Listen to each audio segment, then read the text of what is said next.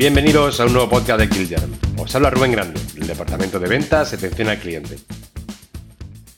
En el capítulo de hoy hablaremos sobre la procesaría del pino y los distintos métodos de control que existen para cada etapa de su desarrollo.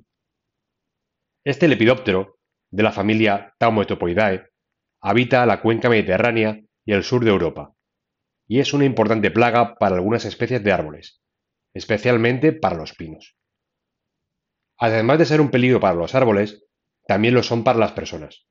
Las orugas están cubiertas de pelos urticantes, que se desprenden y flotan en el aire, y pueden provocar problemas de irritación y alergias en personas y animales.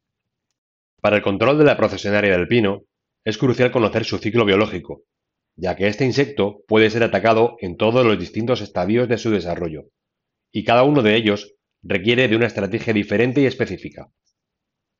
Existen tres fases principales que pueden ser atacadas para eliminar la plaga. La fase huevo, larvas y formación de bolsones, la fase larvaria final y procesión de las orugas, y la fase adulta. Estas fases están asociadas a los distintos estadios del ciclo biológico y paralelamente a la época del año. Para un buen control es necesario realizar todas las distintas técnicas a nuestro alcance y no solamente focalizarse en una única estrategia en una época determinada del año. Cabe destacar que dependiendo de la zona geográfica y sus condiciones climatológicas, los distintos estadios de su desarrollo pueden aparecer ligeramente antes o después. Lo anterior implica una vigilancia activa del desarrollo de la plaga en cada área. Con esta idea general de la biología de la procesionaria del pino, veamos ahora cada fase en detalle y las distintas opciones de control disponibles. La fase huevo, larvas y la formación de bolsones sucede durante los meses de verano, otoño e invierno. Una hembra adulta pone de 50 a 300 huevos en las hojas de los pinos. Al cabo de unas pocas semanas, nacen las larvas que se agrupan y se alimentan en las partes externas de las acículas. La larva pasa por cinco estadios de desarrollo. En el segundo estadio larval ya aparecen los pelos urticantes.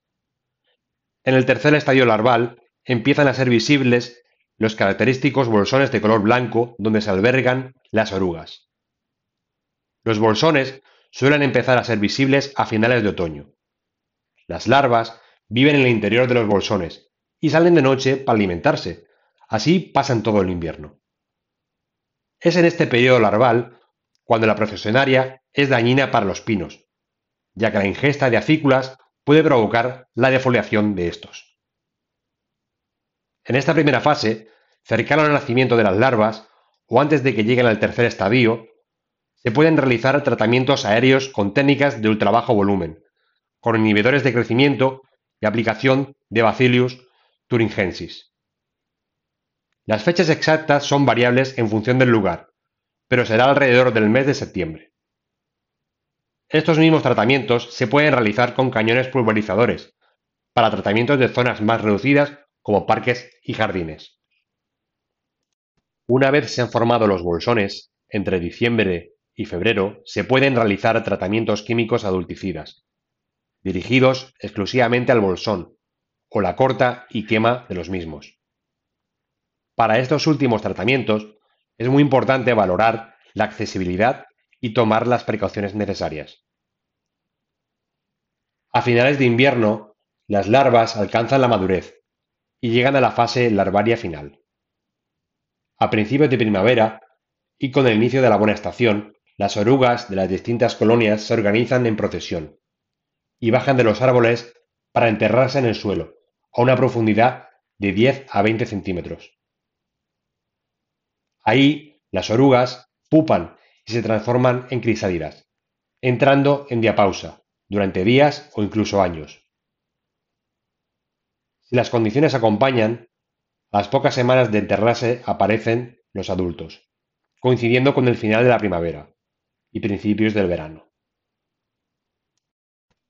La característica procesión que hacen las larvas les ha valido su nombre común, y es la etapa más visible y ampliamente conocida para la gran mayoría de personas.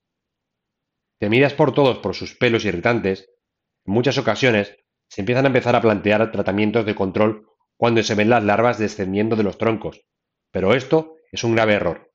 Se llega tarde y muchas orugas ya se habrán enterrado, y el tratamiento de la plaga no solamente se debe enfocar en este periodo. El tratamiento de control indicado para esta fase es la colocación de unos anillos alrededor del tronco de los pinos, que permiten capturar de forma mecánica las larvas en una bolsa. Es un método muy simple y eficaz, que no requiere del uso de biocidas. Estos anillos de captura se deben colocar antes de que las larvas empiecen a bajar, normalmente a finales de invierno, aunque pueden ser muy variable en función de la zona. A finales de primavera y principios de verano se alcanza la fase adulta. Los adultos emergen de las crisálidas, que se encuentran enterradas en el suelo. La mariposa adulta tiene un tamaño de entre 3 y 5 centímetros.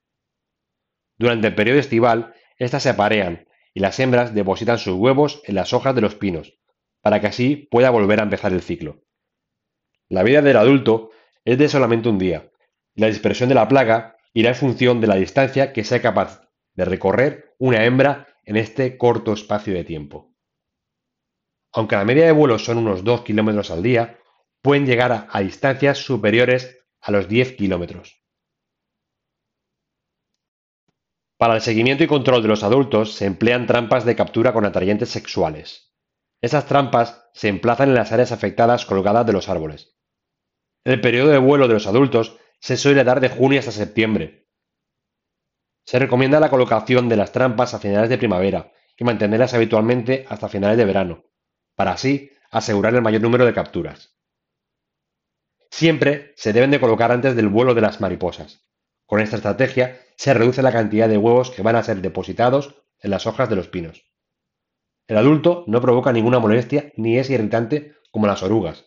Por lo general, pasa totalmente inadvertido. Para terminar este podcast, comentaremos otras estrategias de control que pueden aplicarse en las distintas fases del ciclo biológico del insecto.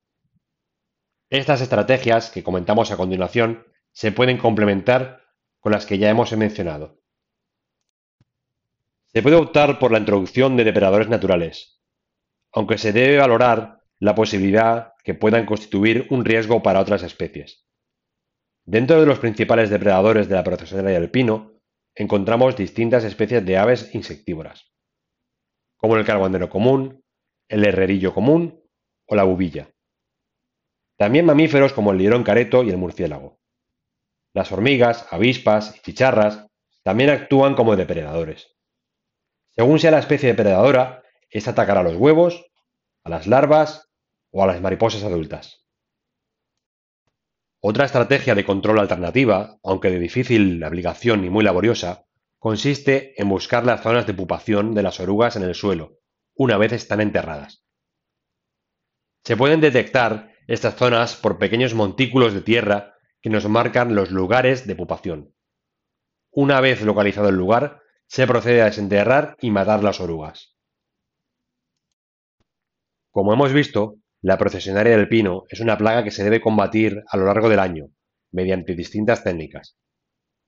Y muy importante, se debe tener en cuenta que el inicio y el fin de las distintas fases de su ciclo biológico pueden variar en función del clima. Hemos llegado al final del podcast de hoy. Un servidor se despide hasta el próximo capítulo.